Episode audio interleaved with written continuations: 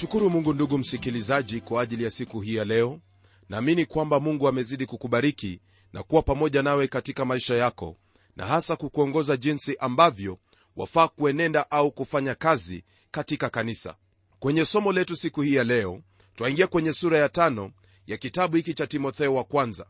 Somo letu laanzia aya ya kwanza hadi ile aya ya 19 jambo kuu ambalo tutalizingatia kwenye sura hii ni kuhusu jukumu za watendaji kazi katika kanisa. Katika sura hii ya tano na sita neno la mungu lanena kuhusu hayo ambayo ni lazima kwa watumishi katika kanisa kutenda. Haya ambayo tutayatazama msikilizaji ni yale ambayo ni yakina sana katika maisha ya kanisa au kusanyiko la waumini jambo ambalo ni lazima kanisa la sasa kuiga na kulifuata kwa kila njia na kila hali.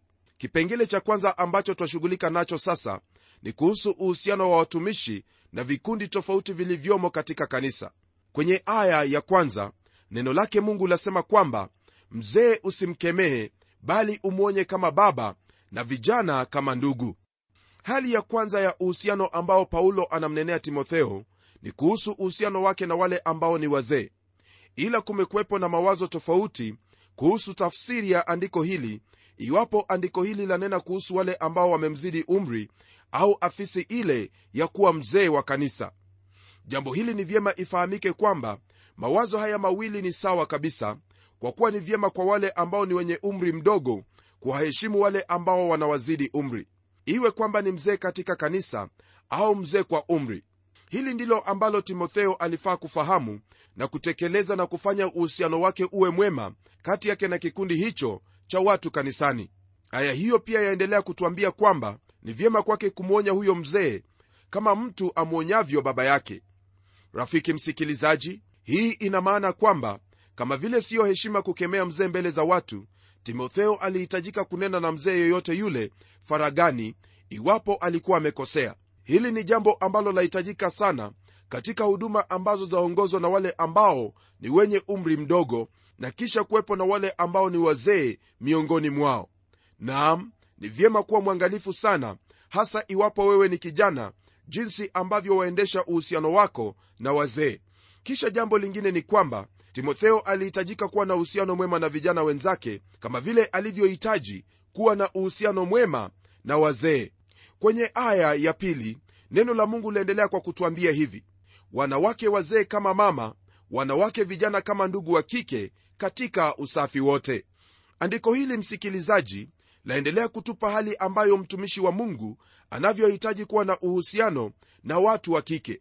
Wazo hili ndilo ambalo lipo kwenye aya hiyo ya kwanza ila kuna ilani ambayo mtume paulo aliongezea kwenye aya hii kwamba katika uhusiano huu na watu wa kike ni lazima ule uhusiano uwe katika usafi wote. Msikilizaji iwapo kuna jambo ambalo siku baada ya nyingine limeumiza na kuiaibisha injili pamoja na kukatiza huduma ya makanisa mengi ni dhambi katika sehemu hii. Kwa hivyo ni vyema kwamba msikilizaji uhusiano wako na aidha watu wa kiume au wa kike katika kanisa ni lazima uwe katika usafi wote. Yani pasiwepo na uwalakini wowote ule katika uhusiano wako na mtu yeyote yule. Kwa kuwa hili ndilo jambo ambalo lawaangusha wengi na pia kuharibu maisha ya wengi katika kanisa pamoja na jamii kwa hivyo ni vyema kuwa mwangalifu katika uhusiano wowote ule kusudi usije ukajipata umetumbukia hapo ambapo ulifikiri kwamba hautatumbukia. Na usisahau kwamba neno la mungu pia kuna sehemu ambayo inasema kwamba yule anayejidhania kwamba amesimama aangalie asianguke. Baada ya paulo kunena habari za uhusiano kati ya vikundi hivyo viwili na mtumishi wa mungu katika kanisa kwenye aya ya tatu paulo ageukia kikundi cha tatu. Nalo neno la mungu lasema hivi kwenye aya hii ya tatu. Waheshimu wajane walio wajane kweli kweli. Msikilizaji unaposoma kwenye kitabu cha matendo ya mitume sura ile ya sita wapata kwamba kanisa la kwanza liliwatunza wajane.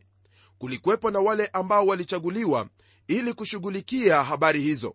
Na kwenye andiko hili twapata huyu mtumishi wa mungu paulo akiendelea kuagiza jinsi ambavyo kanisa lafaa kuwatunza wajane. Nam ni kweli kwamba wakristo wana moyo huo wa ukarimu ila ni vyema kuwa waangalifu jinsi ambavyo twawasaidia hao wanaohitaji msaada. Kwa hivyo ni wajibu wa mashemasi kuchunguza na kufahamu ni nani hasa aliye mjane na vivyo hivyo kumpa msaada ambao anauhitaji. Hata hivyo nasikitika kwamba katika kanisa la leo ni makanisa machache tu ndiyo ambayo yajihusisha na huduma hii kwa wajane sehemu hii ya huduma ni mojawapo ya sehemu ambazo hazijazingatiwa katika makanisa mengi.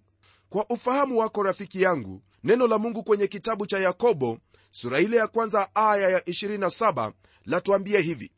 Dini iliyo safi isiyo nataka mbele za mungu baba ni hii kwenda kuwatazama mayatima na wajane katika dhiki yao na kujilinda na dunia pasipo mawaa.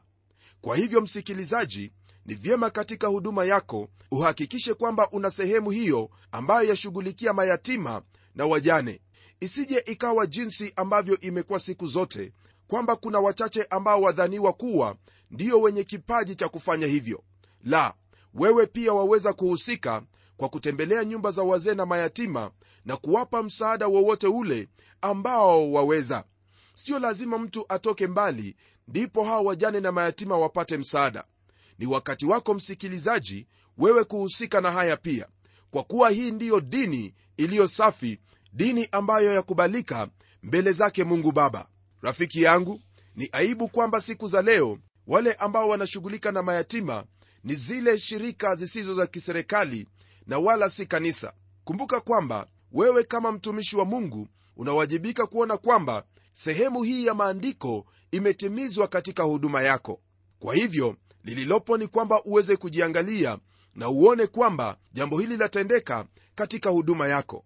Naam yaweza kuwa ni vigumu kwako kuweza kuwezeka nyumba au kujenga nyumba za mayatima lakini waweza kuhusika kwa njia nyingine hasa kwa kuwatembelea mayatima katika nyumba za wale mayatima na pia zile nyumba za wazee kuwatembelea na kuweza kuwapa chochote kile ambacho mungu atawapeni kwa kufanya hivyo wewe utakuwa unawakumbuka mayatima na dini yako itakuwa ni dini ambayo inakubalika mbele zake mungu na pia mbele za wanadamu.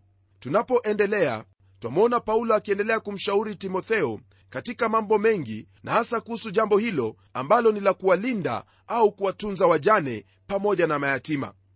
Tunapogeukia aya ya nne, neno la mungu liendelea kutwambia yafuatayo kuhusu wajane neno lasema hivi lakini mjane akiwa ana watoto au wajukuu na wajifunze kwanza kuyatenda yaliyo wajibu wao kwa jamaa zao wenyewe na kuwalipa wazazi wao kwa kuwa hili la kubalika mbele za mungu.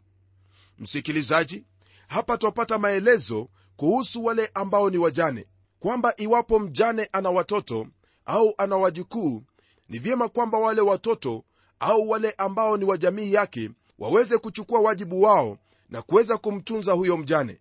Hilo ni jambo ambalo la kubalika mbele zake mungu kwa hivyo ni mtindo ambao kanisa yafaa kufuata. Kwenye aya ya tano neno la bwana laendelea kwa kutwambia kwamba basi yeye aliye mjane kweli kweli ameachwa peke yake huyo amemwekea mungu tumaini lake naye hudumu katika maombi na sala mchana na usiku.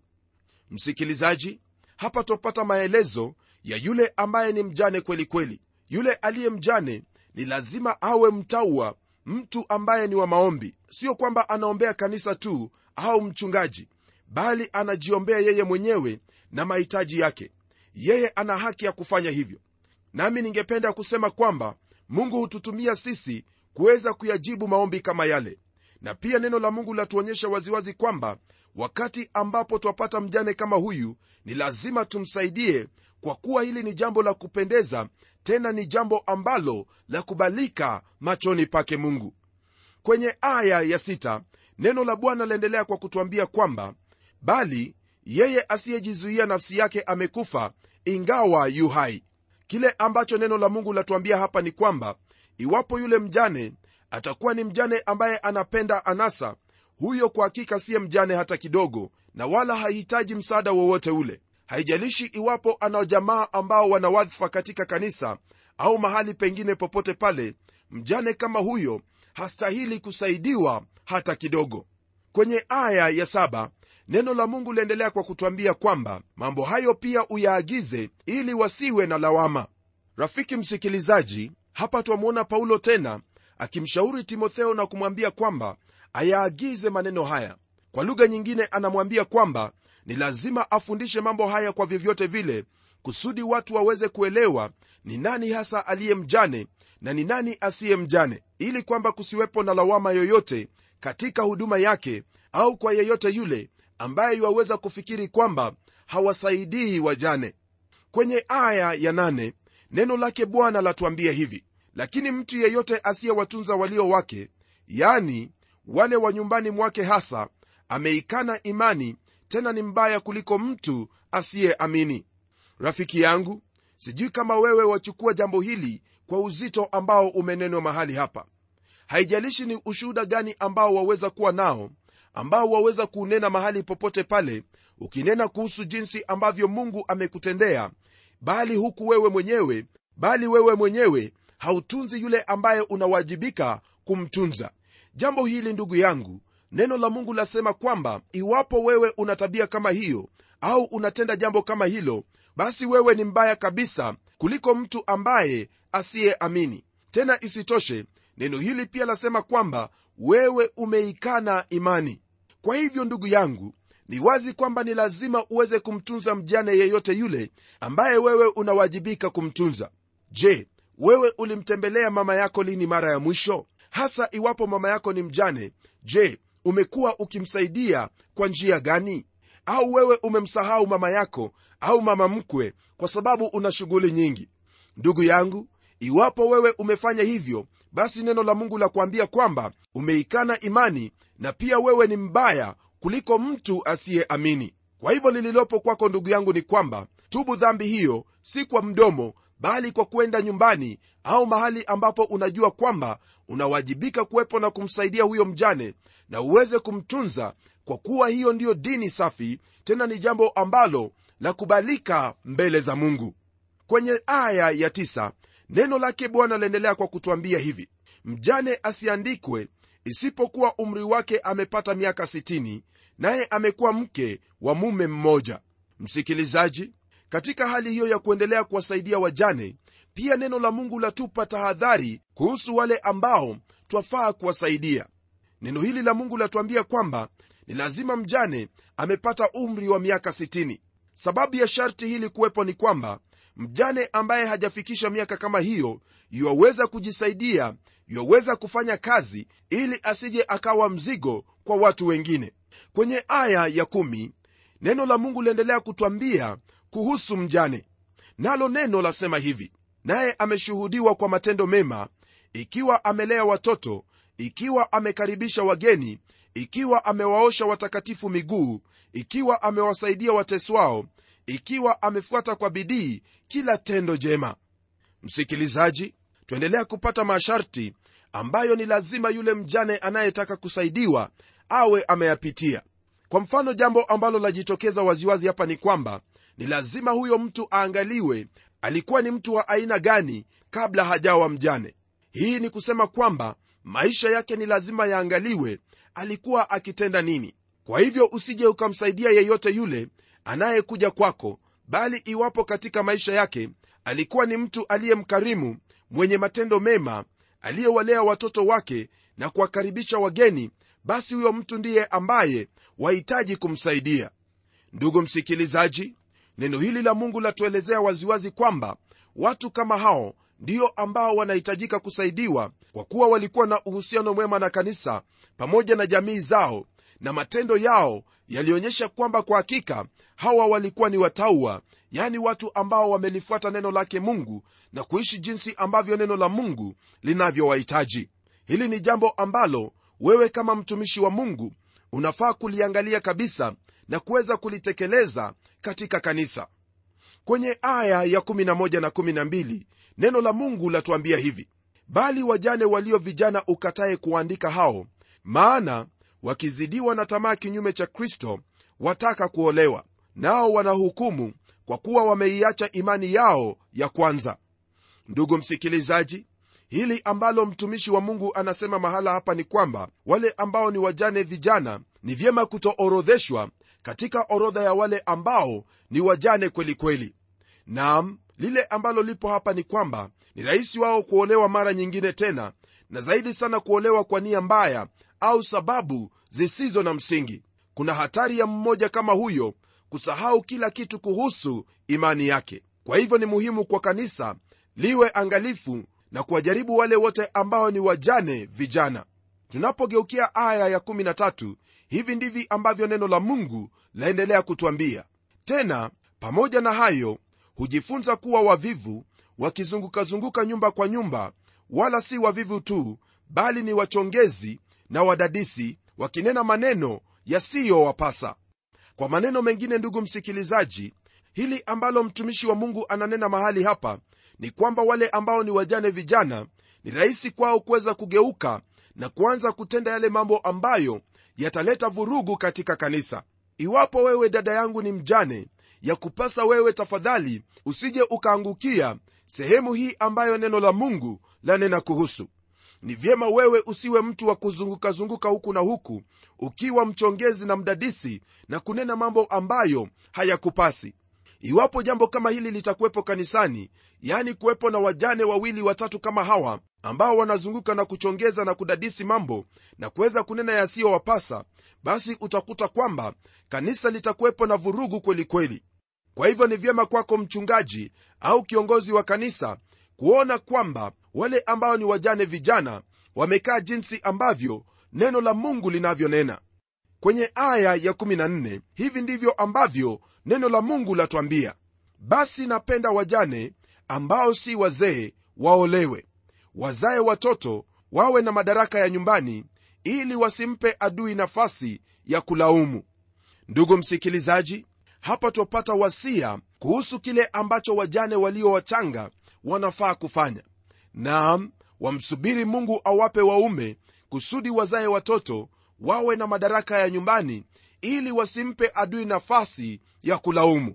Naamini kwamba hili ndilo jambo ambalo lafaa kutendeka. Maana hivyo ndivyo ambavyo imempendeza roho wa mungu kutufunulia kuhusu mambo haya. Baada ya kuangalia hayo ndugu msikilizaji tunapogeukia aya ya 15 twapata kwamba kwenye sehemu hii paulo anaagiza kuhusu jinsi ambavyo wake kwa waume wanavyohitaji kuwemo katika kanisa. Jambo hili ambalo anasisitiza sana ni kuhusu ule uhusiano ambao unafaa uwepo uhusiano ambao utakuwa ni ushuhuda ushuhuda mzuri kwa kanisa. Ndiposa kwenye aya hii ya 15 anasema hivi kwa maana wengine wamekwisha kugeuka na kumfuata shetani.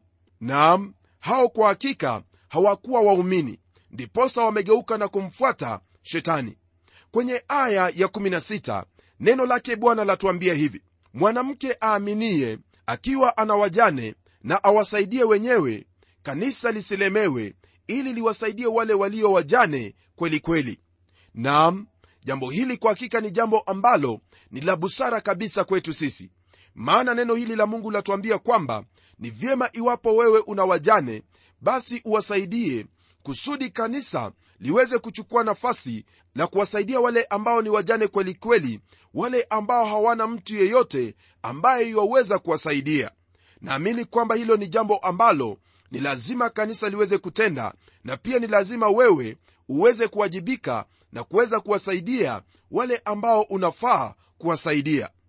Aya ile ya 17 neno la mungu lasema hivi wazee watawalao vema na wahesabiwe kustahili heshima maradufu hasa wao wajitaabishao kwa kuhutubu na kufundisha. Msikilizaji hili ni jambo ambalo lilikuwa likitendeka katika kanisa la kwanza. Nami naamini kwamba hili ndilo pia linalostahili kutendeka katika kanisa la kizazi hiki. Kwenye aya ya 18 hivi ndivyo ambavyo neno la mungu lasema.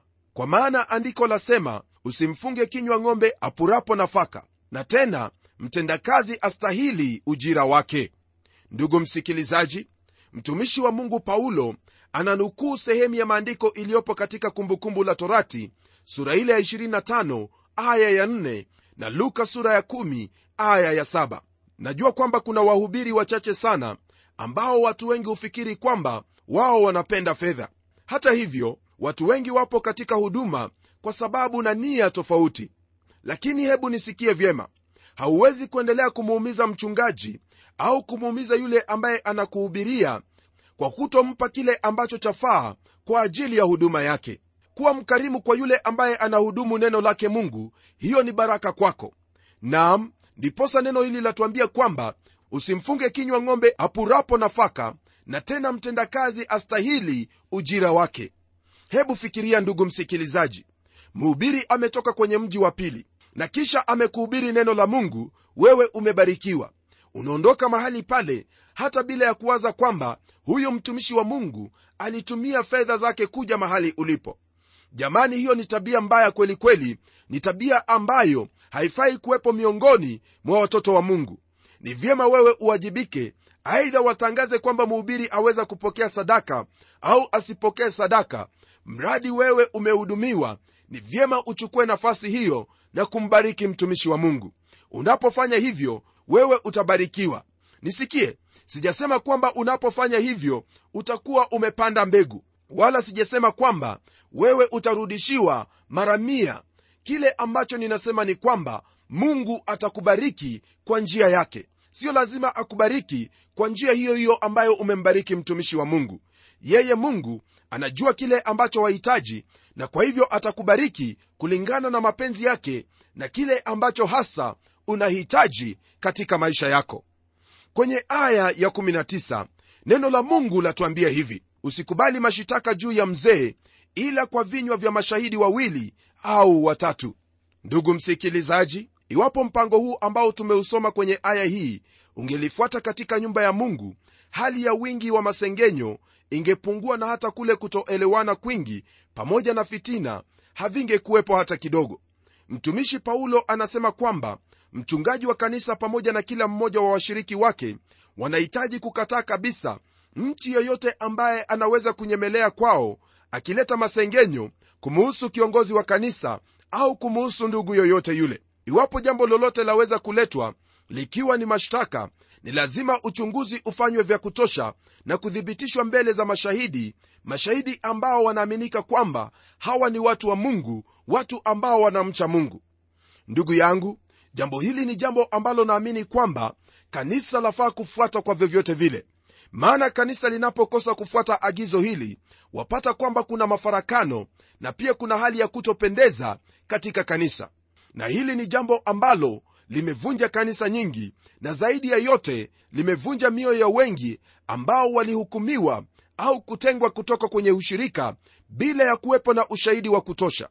Naam wewe ambaye ni mchungaji wewe ambaye unawajibika kuwachunga watu wa mungu ni vyema uweze kuelewa kwamba unawajibika kuchimbua na kujua kila kitu jinsi ambavyo kilivyo kabla ya kuchukua hatua yoyote ile. Ndugu yangu haya ambayo tumejifunza ni ya muhimu kweli kweli. Naamini kwamba utayafuatilia na pia utayaagiza mahali ulipo. Kwa sasa ndugu yangu tutakomea hapo ili tuweze kuendelea katika kipindi kijacho. Hebu na tuombe pamoja.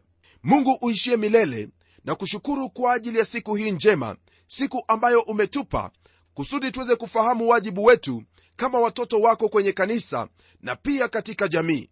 Na kushukuru kwa ajili ya ndugu yangu msikilizaji kwamba katika haya yote utamwezesha kuweza kuyatii na kuyatenda kwa utukufu wa jina lako. Kwa kuwa haya ndiyo mapenzi yako ambayo umemfunulia siku hii ya leo. Bwana na kushukuru kwa kuwa najua kwamba haya ambayo nimeyaomba ni kulingana na mapenzi yako kwa kuwa nimeomba katika jina la yesu kristo ambaye ni bwana na mwokozi wetu. Amen. Ndugu msikilizaji mungu akubariki tena awe pamoja nawe. Hadi tutakapokutana tena kwenye kipindi kijacho mimi ni mchungaji wako jofre wanjala munialo na neno litaendelea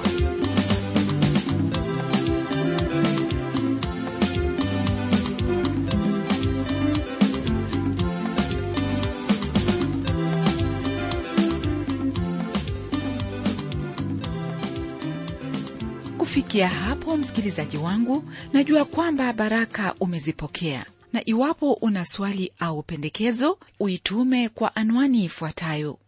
Transworld radio sanduku la posta ni 21514 nairobi. Kisha uandike code namba ambayo ni 00505 kenya. Nitarudia tena. Transworld radio sanduku la posta ni 21 514 Nairobi, kisha uandike code namba ambayo ni 10355 kenya. Hebu tukutane tena kwenye kipindi kijacho kwa mibaraka zaidi. Ni mimi mtayarishi wa kipindi hiki pamela omodo nikikuaga kwa heri. Na neno litaendelea